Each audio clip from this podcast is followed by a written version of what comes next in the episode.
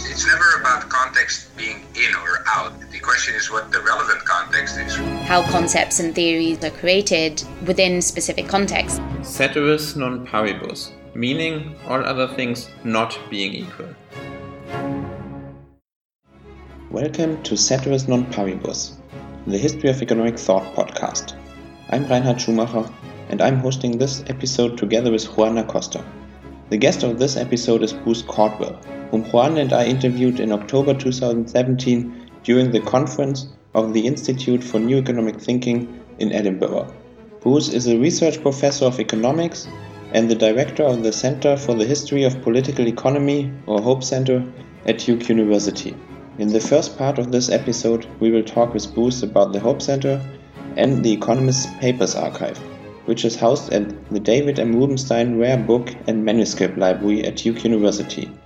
It contains the papers of many economists, including winners of the Nobel Memorial Prize. In the second part of the interview, we will discuss Bruce's current work on an intellectual biography of Friedrich Hayek, which he is co authoring with Hans-Jörg Klausinger. Check our website www.ceterisnonparibus.net for further links and information about the topics of this episode. You can also follow us on Twitter and Facebook. So let's start with the interview by Bruce explaining the idea behind establishing the Hope Center at Duke University nearly 10 years ago.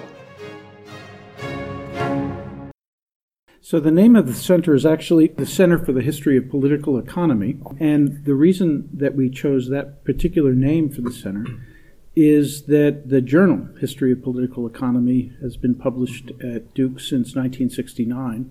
So we were building on an already very strong program within the history of economic thought at Duke. It, it uh, had three professors Craufurd Goodwin, uh, Roy Weintraub, and Neil DeMarchi, uh, who were professors there for many, many years.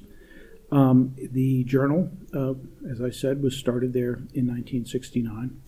And in the 19. Uh, I think, late 1980s, the archival collection uh, really started to be built. So, uh, at the now called the Rubenstein uh, Library at Duke, there's a marvelous uh, collection of economist papers. Uh, I think there are 14 Nobel Prize winners' papers there now. Uh, there's papers that the American Economic Association.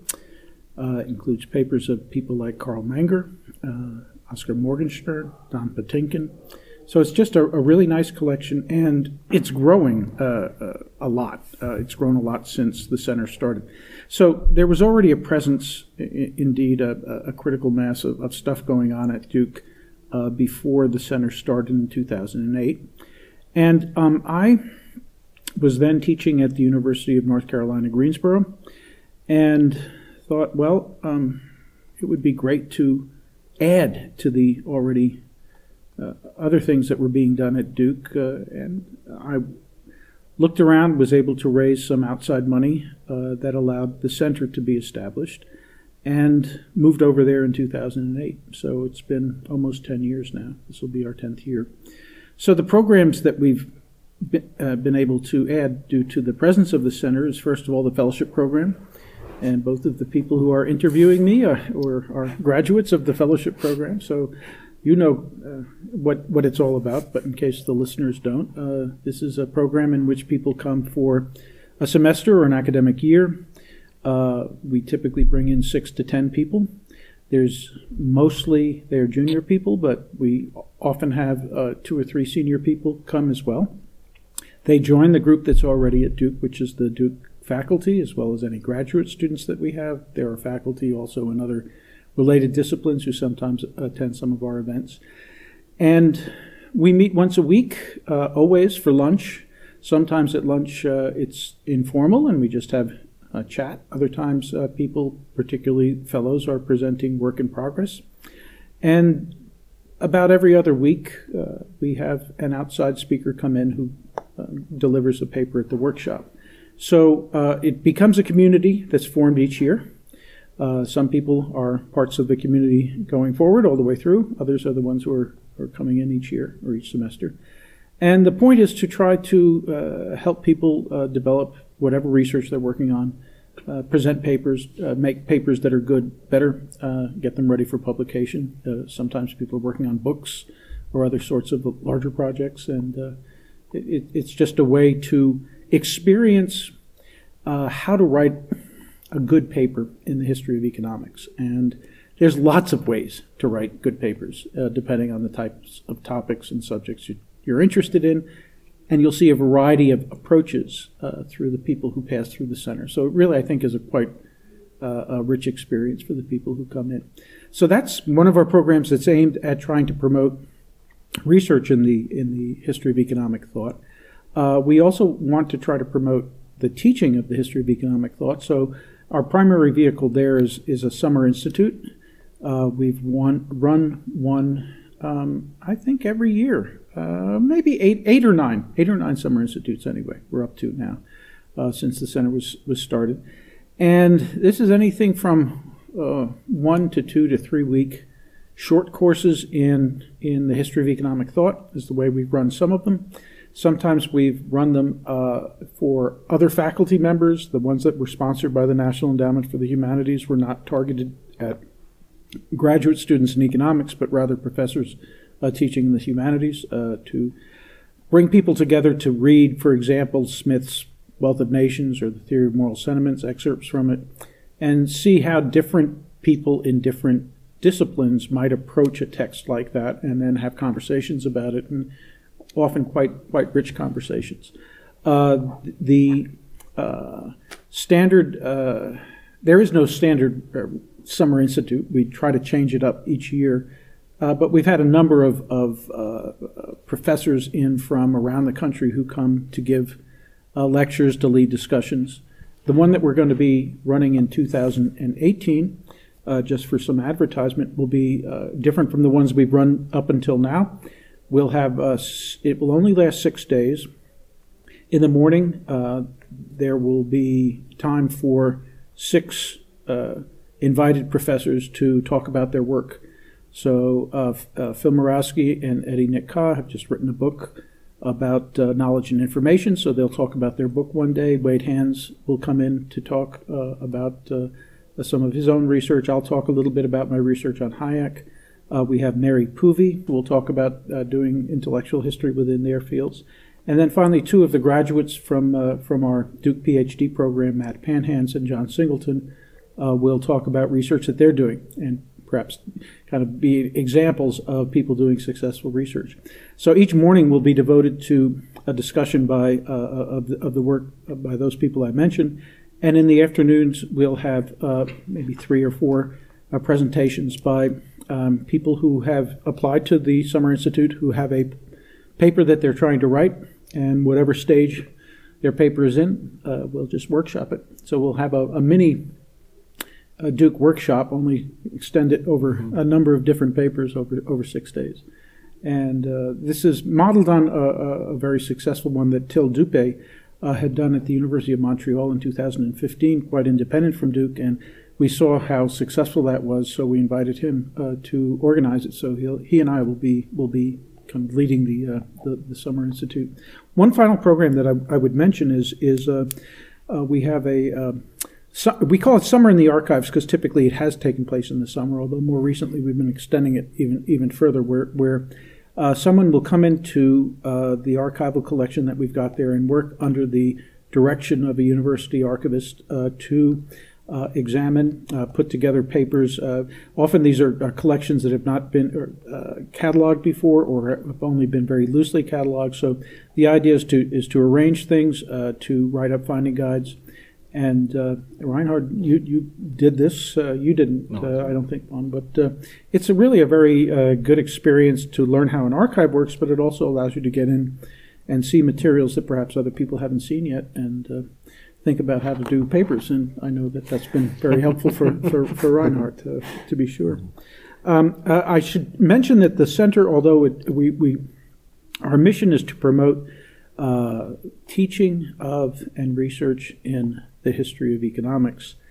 But it's not exclusively economists that we have been drawing to the center. And indeed, we, we like to emphasize the interdisciplinarity of it because I think, frankly, uh, yeah, we're, we're trying to get history of thought back into the economics curriculum, but we're also recognizing that making allies, as it were, in related disciplines is another way to also uh, help the, the, the, field prosper. And I think we, you, just as when I talked about how the NEH uh, summer institutes have been really enlightening in terms of looking at different ways of looking at text. When you get people who are from a, a variety of disciplines, I think you often get some very rich uh, interactions. So that's one of the things that we, we also like to promote. And probably that there's also an annual conference, a Hope conference. Sorry, you're exactly right. Scientific conference. Right. So every April, um, and this has been going on since the Carl Menger conference was the very first one in the late uh, 1980s, uh, where people are invited often a year and a half, two years before, uh, to present a create and present a paper at the conference, and then a selection of those papers are gathered together in a conference volume that comes out as a hardback book uh, as a supplement to the History of Political Economy, the journal. And uh, so we have, you know, we plan these uh, two or three years in, in advance uh, uh, each year. So it's uh, it's quite a production, and that guarantees that we really get good papers for those for those conferences. So what are the topics of the upcoming two? Conferences? So the, the one that we just had was on development, as seen particularly from development economics as seen particularly from the periphery as opposed to the from the the core. That was the distinction that was made by the organizers.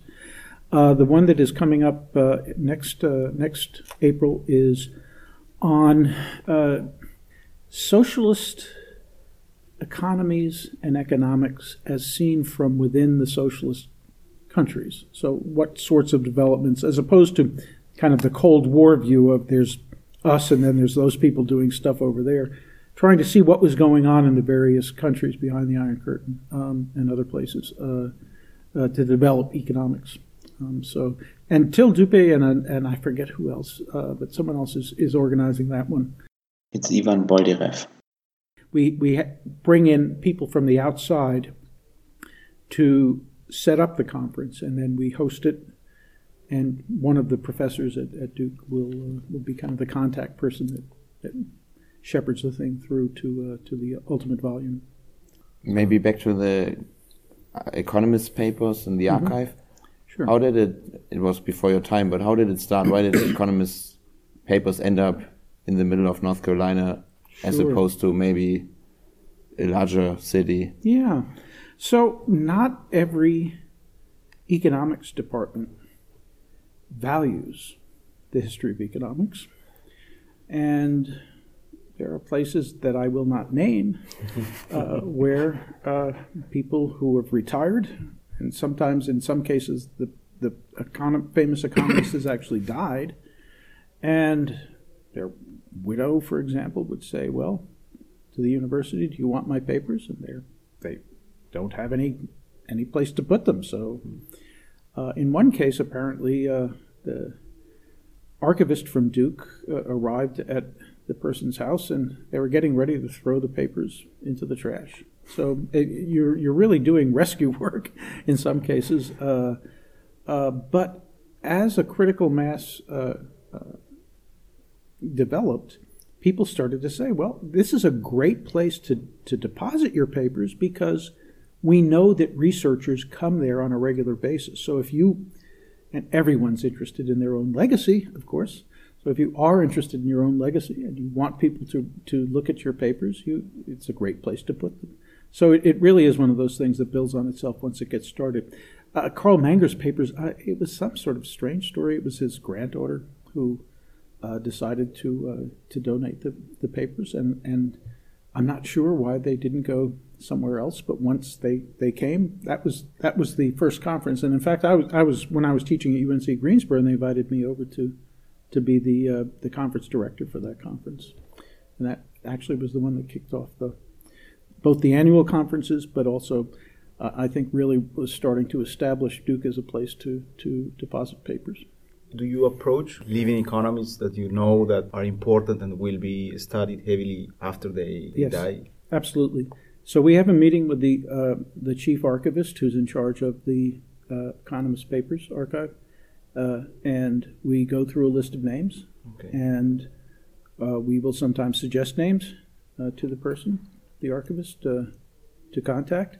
She will mention names and say, "Do you, do any of you happen to know this person personally through one connection or another? If so, can you contact them?" So it's not it's not real systematic, but it's pretty systematic. I mean, it's a it's a yearly meeting, and, and it's borne fruit. Uh, I- and uh, we can't I can't really name the ones who are in the pipeline because until we actually have the papers, you don't want to to say something like that in public. But it's it we we are actively pursuing some great. But whose And- papers are already there that are still alive? there are probably some examples. Lucas. Yeah, uh, Vernon Smith's papers are there. Uh, uh, I'll tell you, getting Paul Samuelson's papers probably did quite a.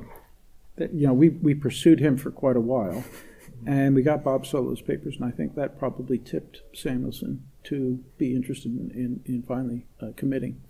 And he committed, you know, before he died, obviously, but n- not that long before he died. But uh, once they got there, I mean, the the arc the the, the archival librarians who run the, the reading room have jokingly said that it's become the Paul Samuelson room because you know just so many people are coming to to, to utilize the, those papers, and it's it's it's just a very nice collection. And as both of you know, since you've worked in it, the people who work there are very professional, and you you have great access. They're very helpful. Have you had any rejections? Any people saying no, we don't want our archives to go there Yes. specifically? Yes, we have.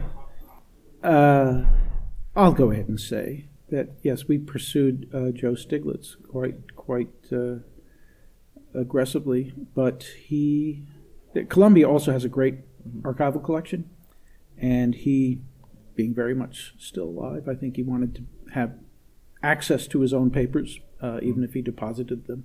I think he was ready to get rid of a bunch of papers, but still wanted to be able to have access. So it was a reasonable uh, uh, rejection um, on his part. But yeah, we, we thought, well, if we had if we had his papers and Samuelson's papers, that starts to to really get a nice uh, a nice contemporary collection going. But we've got we've got some other, as you know, other great papers. So, and now there are some, especially for young scholars who are not sure what they will write their PhD about. Are there the, some papers that have not been touched and that would look very promising? That you would recommend somebody to go there and look, check them out? So I think uh, what I would recommend is uh, to just simply go online because you can see exactly what's there. And if there's, because some people might like macroeconomics, some might like uh, experimental, and there's lots of lots of stuff there. And you can, for the ones that have been processed, you can actually see what various boxes contain to some extent. But I think that it actually is a very good way to, to get your first introduction to an archive is to go online and take a look mm-hmm. because you'll see what finding guides are like, and you'll see that for some of them they're they're very incomplete. So there's still work to be done there. So that would be a, a signal that that might be one that might be available to mm-hmm. for the new investigator. Are you actually getting more papers than, than you can process at the time? Are there many that take like years until they get sorted and categorized or certainly they they probably have more papers than they have people to process them. Uh, but our contribution again of the center of providing people who will work with the archivist uh, certainly has helped, and we're constantly pursuing grant money that would help support the library. So, for example, we're we're just now um, trying to complete a grant that will provide funding for a digital archivist because if you look at anyone who is working today who donates their papers, they're not going to be donating physical papers, they're going to be donating basically uh, uh, hard drives from a collection of computers. And there's probably going to be about a 10 or 15 year gap uh, in the history of economics in terms of which yeah, before you've got papers, afterwards you've got computer informa- information that's on a computer, but this gap between when people uh, weren't saving the stuff or computers were you know crashing and the stuff is not on their university archive or, or, or, or whatever, the universities weren't keeping it either. Now I think most universities are keeping everything. Uh, so uh, you're able to get stuff even if somebody's computer has died. It's somewhere on it, also backed up on a university system. But uh, there were there was probably a period in there when, when things are going to not be there.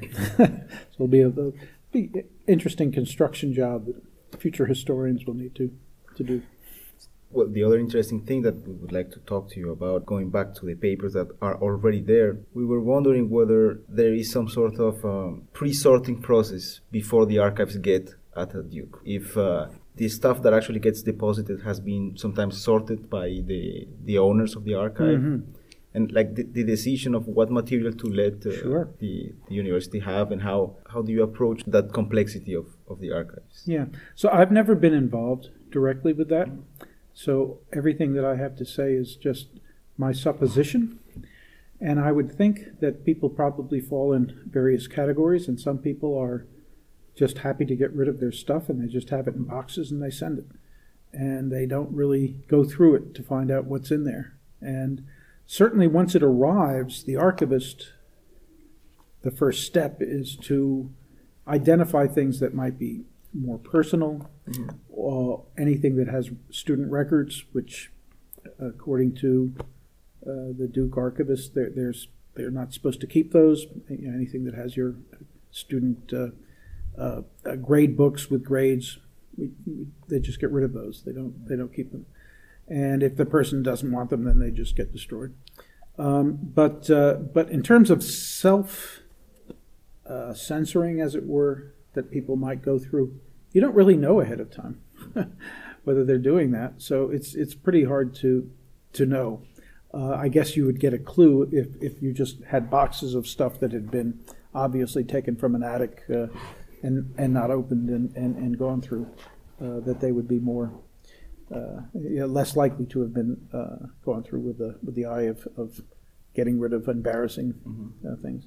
I, I know with my own uh, papers, I correspondence is always where you're going to find very interesting things. Mm-hmm. I've just kept all my correspondence. I think it's it's it's fun. But then again, I'm an historian, so I, I, like keeping stuff. You, know. you might not put every correspondence then in the archive at that at some point, ah. especially private correspondence. Well, but it's kind of interesting because in the 80s, 90s, yeah, yeah. archival material was not really consulted much by historians of economics. That's right. By most of them. That's right. And t- no, there was a turn, and it seems like that archival material is seen as gold, and it's n- often not really reflected that archives are constructed themselves. Yes, so yes, it's, mm-hmm. it's kind of maybe the pendulum swung too far in the, in the other direction um, somehow. Yes, that seems sometimes the case at least. It's one piece of evidence. Yeah. And like any other piece of evidence, it has to be uh, uh, dealt with uh, carefully, just like oral reports of, of, of people, their memories.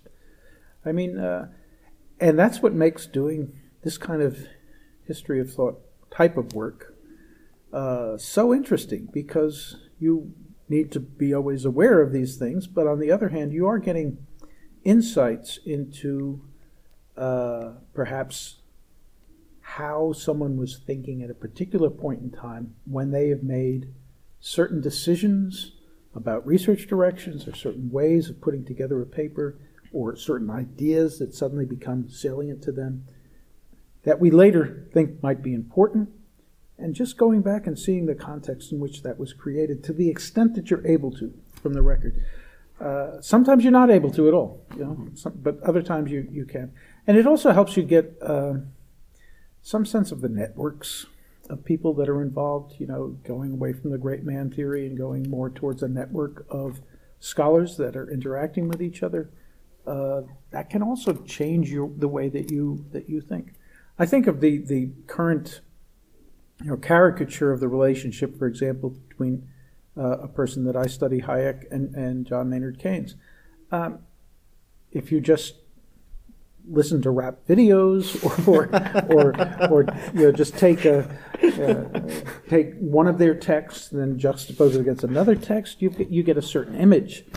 But if you actually see their correspondence and uh, understand that, for example, Keynes got Hayek rooms during World War II and that Hayek supported Keynes's How to Pay for the War, wrote a very a, a, review that was uh, that was praising him up and down. I mean, they had a relationship that's quite different from the one that you would get if you're just reading the texts. And so I think that is a, a change that's taken place since the 80s and 90s, but I think it's contextualized and made much richer our understanding of, of the economists that are looking at. We were just at a session uh, prior to this podcast where that was on Adam Smith, where uh, Craig Smith, a scholar from Scotland, uh, gave a wonderful description of the interaction the complementarity between Smith's theory of moral sentiments and Wealth of Nations. That I think he made the very important point that if economists just simply read one text, they're going to miss the larger picture, and often the larger picture is so much richer and so much. Uh, it, it really gives you a reason to think, well, yeah, Smith really is the writer, is a writer that we should that we should be looking at uh, uh, 200 some odd years later. Just one last uh, thing about the, the Hope Center. There's, sure. It actually has a, also a homepage where you find resources on curriculums and others. Maybe you want to sure. mention that. So I've, well. I've described some of the programs, uh, but it's much easier simply to go to our website. And if you just simply Google Center for the History of Political Economy, Duke University, you'll find it. Uh, you can see the events that take place. You'll see how to apply for a fellowship program uh, you'll see about our summer institutes. And the very final tab on the right hand side is resources. And it, uh, it contains syllabi by people who have taught history of thought classes, it contains class exercises that people do, paper topics that they've assigned, not just for a history of thought class, but for specific classes on topics within the history of thought. So it, it's meant to be a resource uh, page uh, for people who might want to try to teach a course in the history of economics and are daunted by, by the prospects of how, how should I set this up? What sort of readings should I choose? In addition to that, it has links to lots of other resources, the History of Economics Society, various societies around the world that, that, uh, that also support work in the history of economics. Uh, uh, you know, li- places that you can access primary literature online, uh, all, all sorts of resources that I think would be useful to anybody who has an interest from any angle, from doing research to teaching to just uh, having a casual interest in history of economics. I think it'd be a, a useful place to go. You are not only the di director of the Hope Center, but also a scholar on your own right, and you're especially working on Friedrich Hayek. So, how did you come to study Hayek? What was your first interest in, in Hayek? Yeah. So actually, I didn't come to study Hayek directly. I, I was interested in economic methodology early on in my career. Uh, and I won't bore you with the long story about how I got interested in, in methodology. Uh, but it was with a, a, certain dissatisfaction with with uh, with my graduate training in, in contrast to my undergraduate training. I really liked my undergraduate training. I thought the graduate training was sterile and not insightful. So, um, in any event, I was interested in economic methodology. I did my dissertation uh, on the subject. It, it eventually turned into a book called uh, Beyond Positivism Economic Methodology in the 20th Century. And I actually finished, uh, uh, although I wrote the dissertation, I turned the dissertation into a book during a postdoc year at New York University in 1981 82. And I was there at NYU uh, with a group uh, headed by Israel Kirzner, but a, a number of others were there, uh, that were studying Austrian economics. And I was interested in them because they're taking a, an approach to economics that's quite different from the mainstream. And given that I was interested in the methodology of economics, I was interested in groups that were able to articulate their methodological principles uh, and why they, they differed from the mainstream. And so it was a natural attraction. It was while I was at NYU that I um, came to learn a bit more about Hayek. Actually, Mises was the one who I, I knew the most about because he had very distinctive methodological views that I was interested in. And uh, uh, it was there that I first got interested in Hayek. Um, but I was always interested in him uh, as a person who is contributing to uh, how to do economics scientifically, or you know, th- those sorts of methodological issues that that that he took up. And uh, this led me ultimately to a uh, a book on Hayek called Hayek's Challenge, published in 2004. The subtitle is uh, an intellectual biography of F.A. Hayek, but the subtitle should have been and was uh, F.A. Hayek, uh, Hayek's challenge, the F.A. Hayek and the limits of social science, because that was what I think he was talking about in, in his methodological contributions. But the uh, marketing people at Chicago Press said this new subtitle will sell more which it did probably. But on the other hand, I also got reviewers who said, yeah, this is really about Hayek's methodology. It's not a full intellectual biography. So anyway, that that book uh, led me to become the general editor of the Hayek collected works. I had in uh, in the process of writing that book had edited two of the volumes in the Hayek collected works, but the the larger general editorship was then held by uh, a man named Stephen Kresge, and he asked me if I wanted to take over for him, and I've been doing that. And most recently, um, I've been working on a full biography of Hayek. So this will be something that is goes beyond just intellectual biography. It will include his his intellectual contributions, but also try to talk about his his role as a public intellectual, you know, political interventions, letters to the newspaper, you know, as a as a figure that way, as well as a, his his personal life, etc. So, a much different sort of project from anything I've ever done before.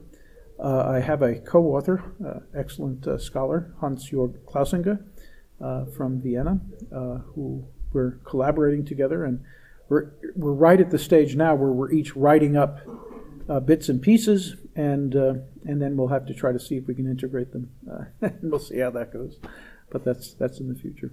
Yeah. And uh, going back to the comment you made about the, the session about Smith, what are the difficulties about writing about somebody who means so much for a lot of people. Like sure. Hayek has a lot of followers, yeah. a lot of people who I won't say hate him, but yeah, no, don't like do it yeah. very much. Mm-hmm. So it's a very complicated person to talk about because mm-hmm. you'll find that some people just don't care about what you say; they mm-hmm. just hate him or love him anyway. Mm-hmm. So, mm-hmm. is there any is there any particular difficulty in writing about somebody like that? Not a difficulty. It's it's one of the the biggest attractions because you know that there are so many people who have very strong opinions uh, that are divergent opinions from each other's. So mm-hmm. Some love, some hate, and uh, and as a result, there's so much garbage that's out there that people think is true about about the person. Now, to be sure, history of economics is always an interpretive exercise, but not all interpretations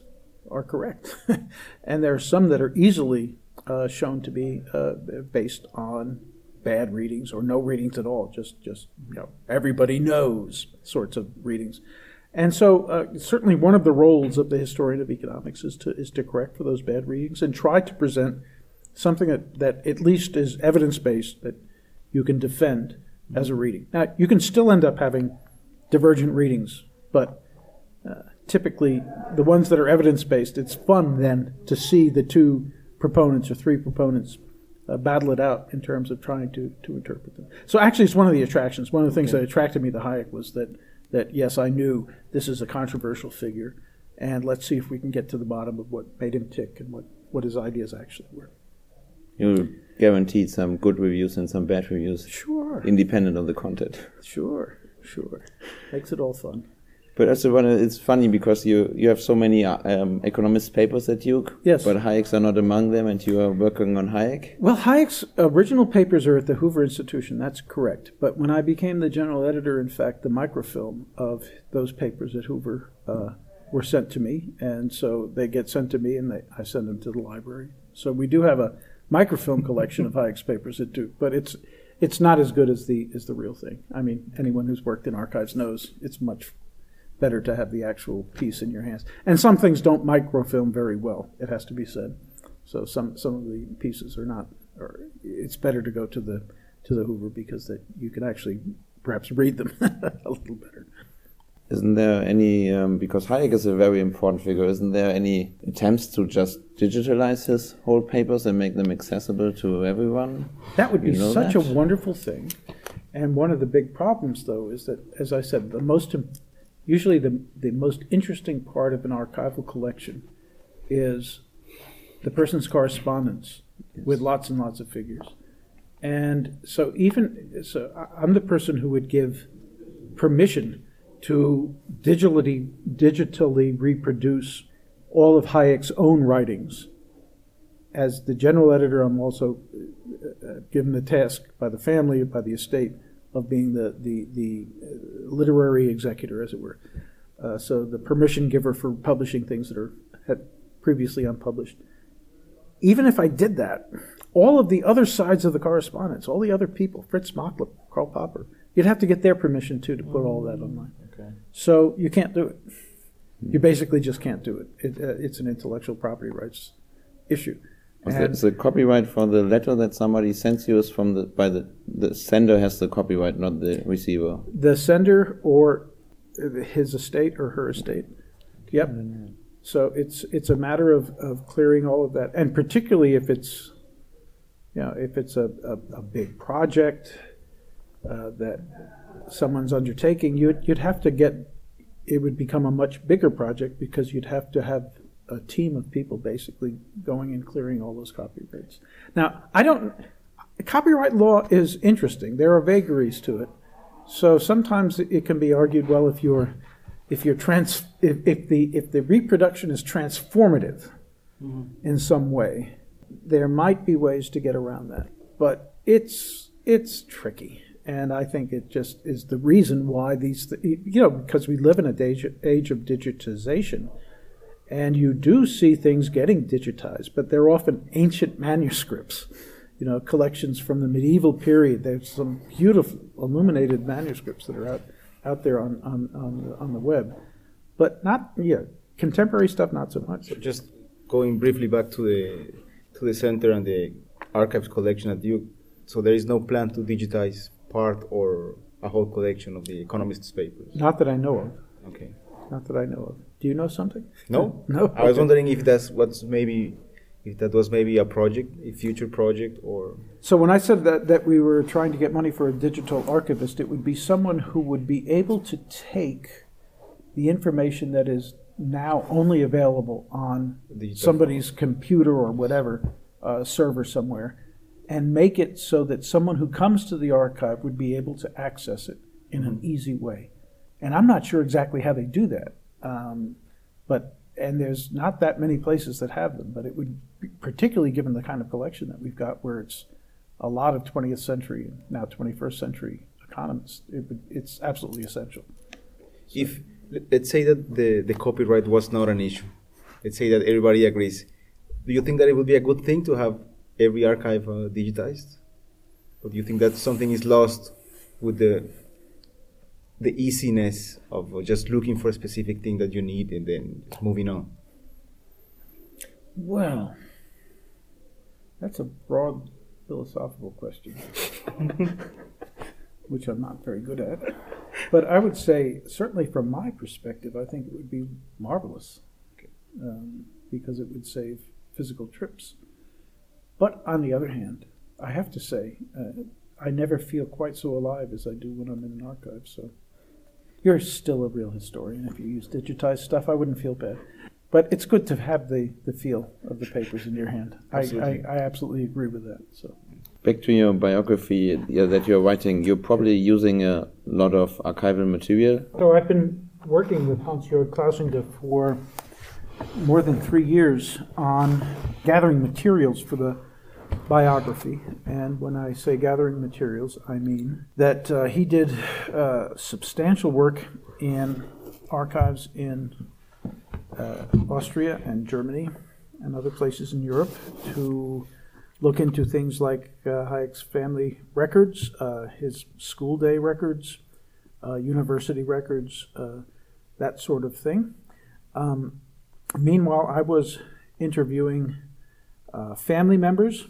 So Hayek's family included his son and daughter, and his son's wife. Uh, his son died in 2004, and the son's wife, Esca Hayek, died uh, just this past year, just a few months ago, actually.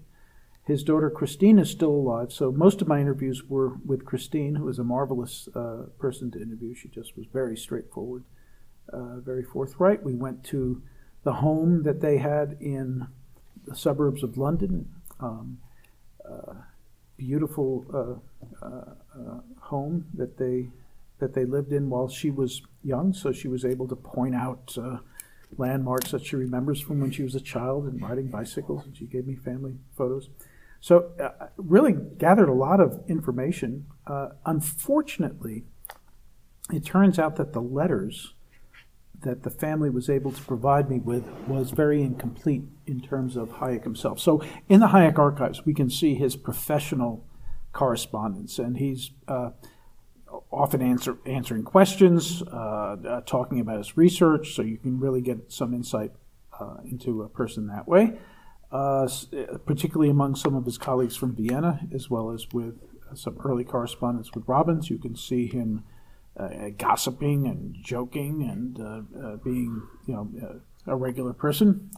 So that's helpful, but you know, we, we figured family correspondence would also give us a, a very different dimension that we were really looking for. And unfortunately, his his uh, he his first wife and his second wife, very little of correspondence to them. Well, of course, most of the time he was with them, so the only correspondence that would have been available would have been when he was traveling. Uh, and then his children, uh, well, there is correspondence there, but again, it's only their correspondence. So, in other words, he kept their letters to him.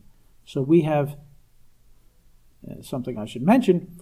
He got divorced in 1950 and married his childhood sweetheart soon thereafter. So the first wife, we have her letters from 1926 through 1949, 50.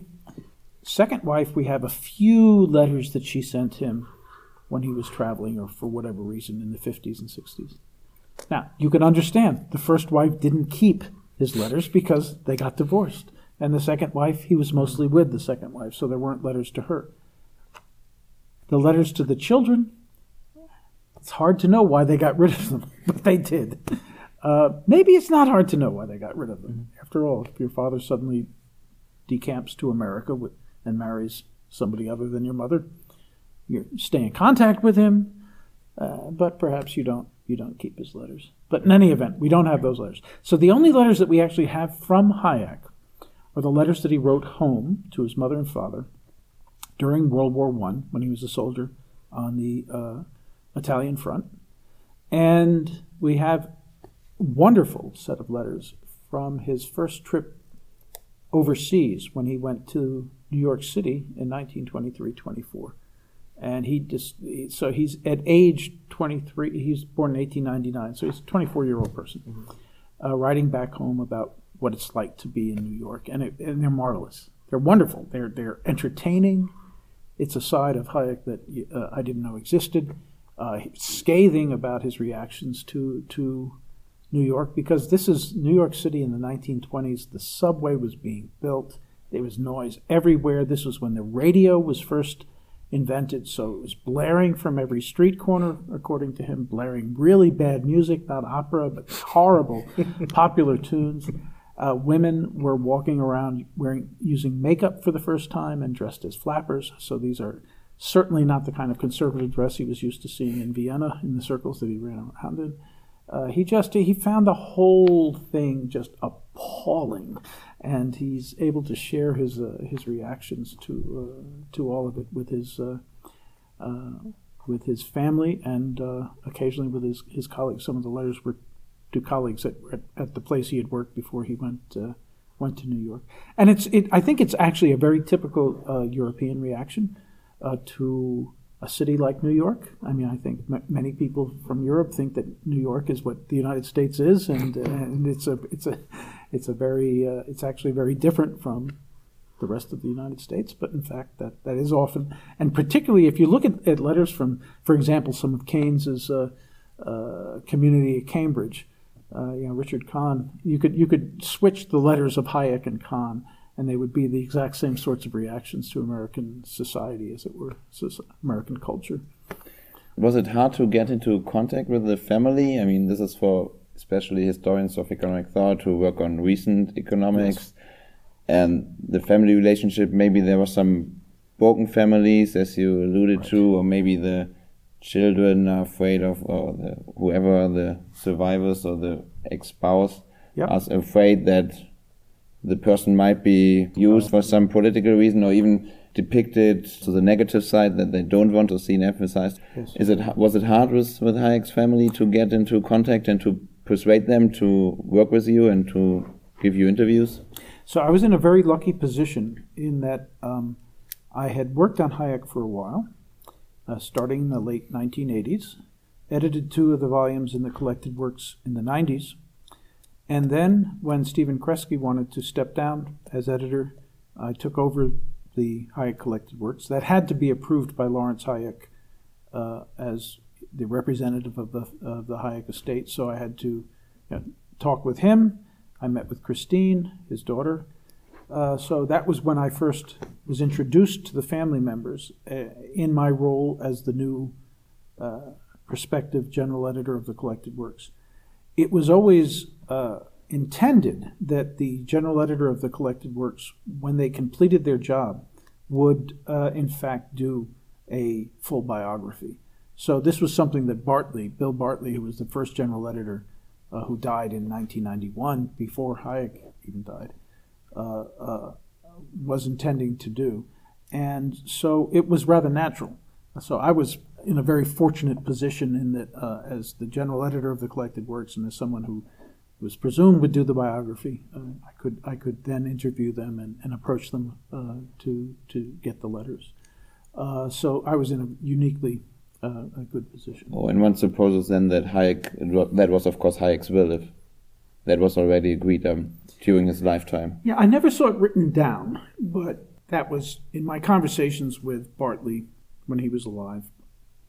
But more importantly, with Kresge, uh, who, who knew Bartley well, uh, and he, he just said, well, you know, this would be something that I think was, was planned. Um, now, you did raise the question about could there be difficulties and sensitive issues? So certainly, when I talked to Lionel Robbins' daughter, uh, Christine Hayek paved the way for me and said, "Look, this is a guy who's working on a on a full biography of my father. He's going to want to ask about you know the break that took place between Lionel Robbins and Hayek." Over the divorce that lasted for about a decade. So, I mean, these are all sensitive issues so she's clearing, giving permission that yes, you can talk frankly uh, about these issues. And uh, I should add that Hayek's second wife never wanted, she's also dead, but we, Hans Jörg and I, uh, did talk to her son, and the son was not very forthcoming, and basically let us know that you know, the mother never wanted to have this biography done. You know, she was the second spouse. She didn't know how she was going to be treated. So there was some of that. People not wanting to really uh, uh, play ball, participate.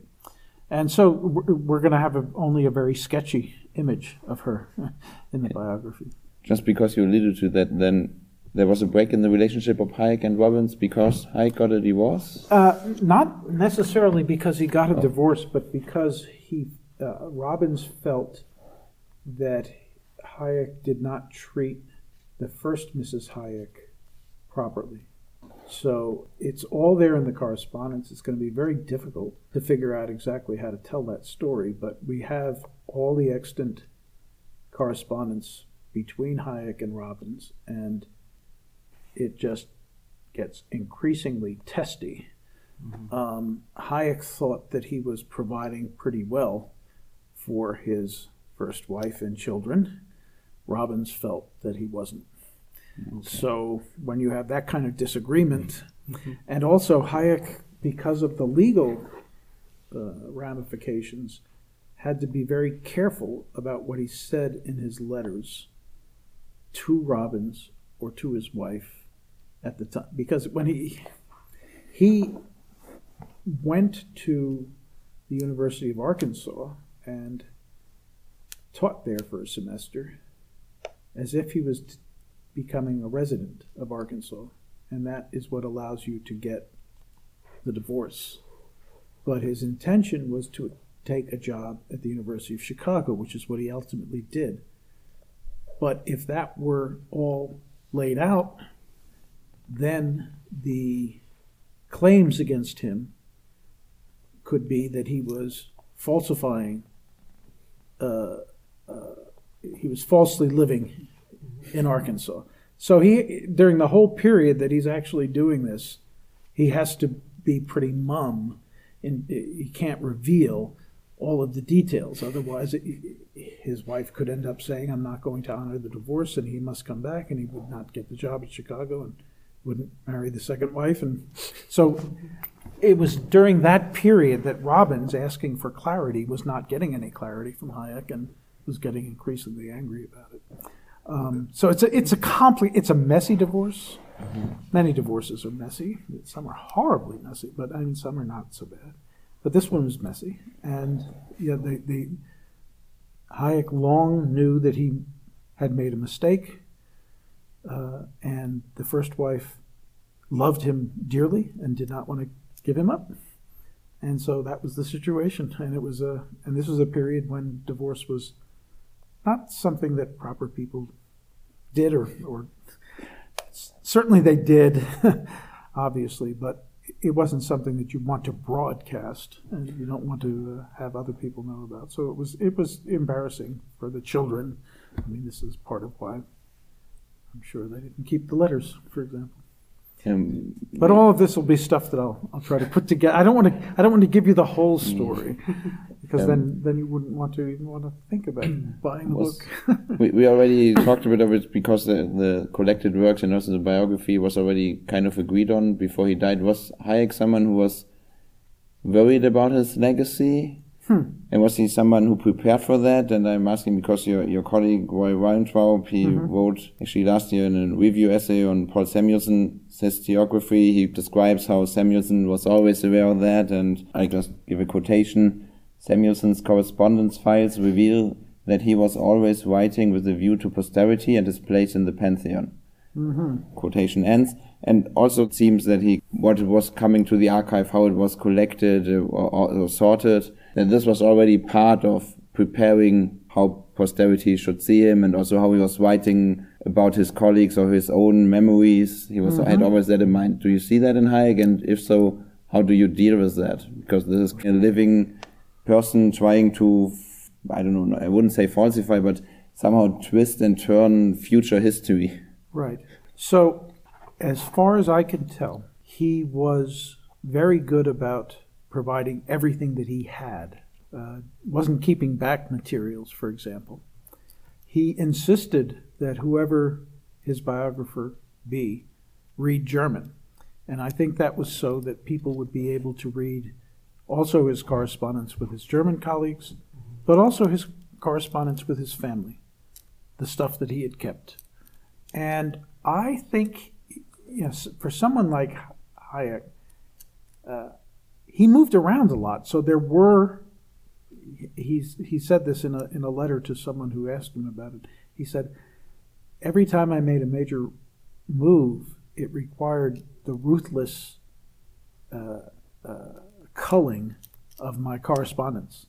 So he threw out stuff uh, at various points in time in his life because he just he had a he always had books, large, yeah, these were times when people had their own libraries. So he had to get rid of some books too, but he had so much that he had to carry with him each time he moved that he, he got rid of stuff that way.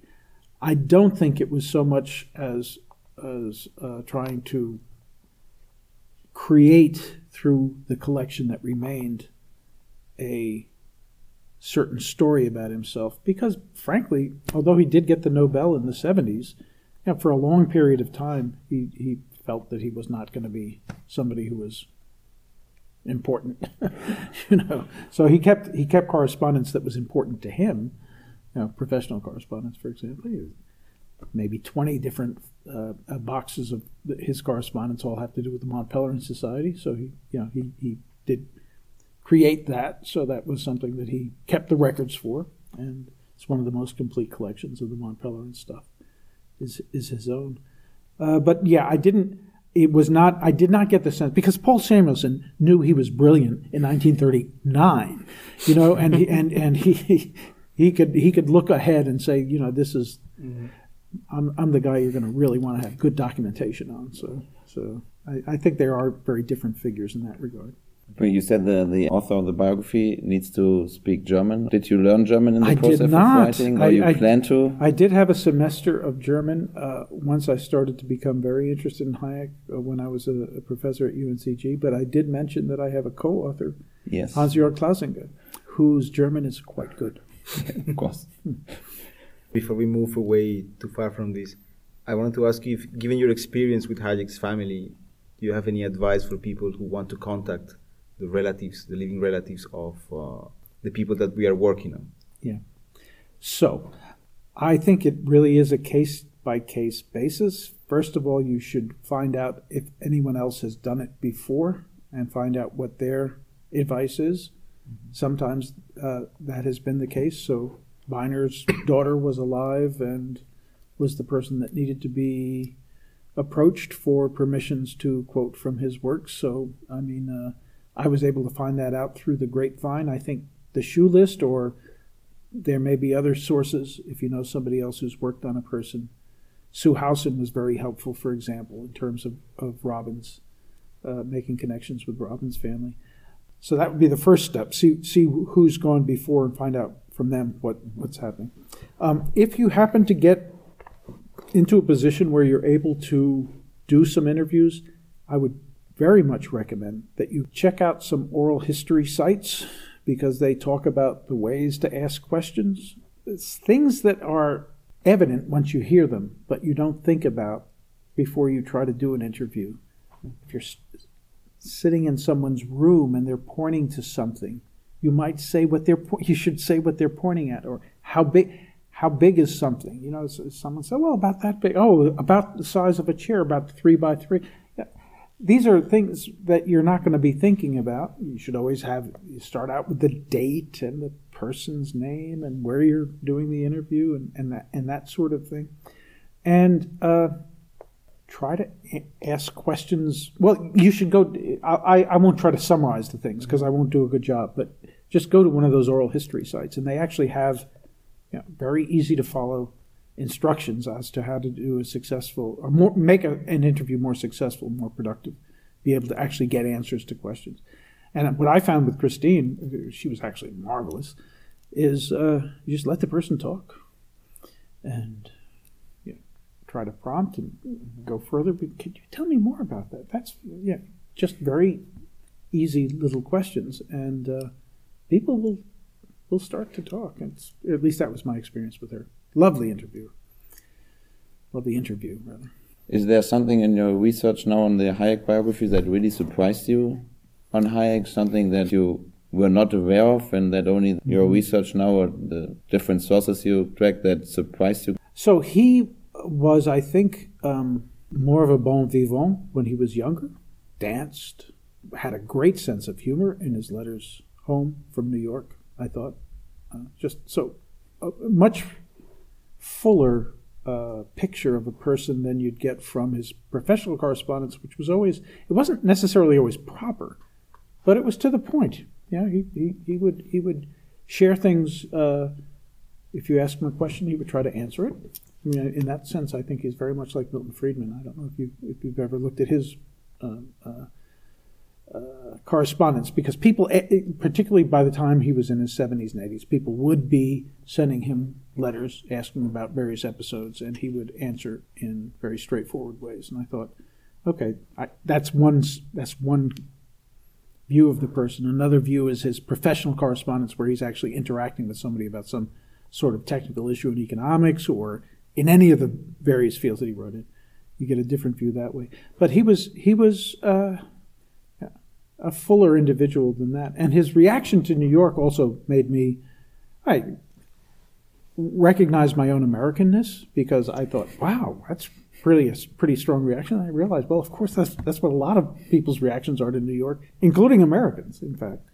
Uh, so I mean, it's uh, it's, but it, it did give uh, additional dimensions. So I would I would say that would be an example. Sure. And when will the biography be published? Yes, good question. Uh, don't know. Is it one volume? It probably will be two. I think we would uh, probably end the first volume uh, with the formation of the Mont Pelerin Society, uh, or just before that, and then the perhaps the, the second volume would either start with the Mont Pelerin, probably would start with the foundation of the Mont Pelerin Society. So that would be 1947. And that would allow the first volume to have his youth, uh, his trip to New York, and then his time at the London School of Economics. And particularly the 30s and into the uh, early 40s, you'll get the road to serfdom. So, yeah, I think that, that, that is what I think our current plan is to start volume two with the Mont Pelerin Society, take it forward from there. So when the first volume is out, we'll be happy to have you back and uh, Okay. talk more about the content of the Okay. biography. Be, So hap- be happy to do that. Well, thank you very much. thank you. Let me briefly add one last word. In case you're interested in becoming a visiting fellow yourself at the Hope Center, please note that the deadline for applications for the academic year 2018-19 is January the 5th, 2018. Juan and I have both been visiting fellows at the Hope Center in 2016 and 2014 respectively. And, full disclosure, we both had a good and very productive time there. Please visit our website for links to the Hope Center and more. And you can also follow us on Twitter and Facebook.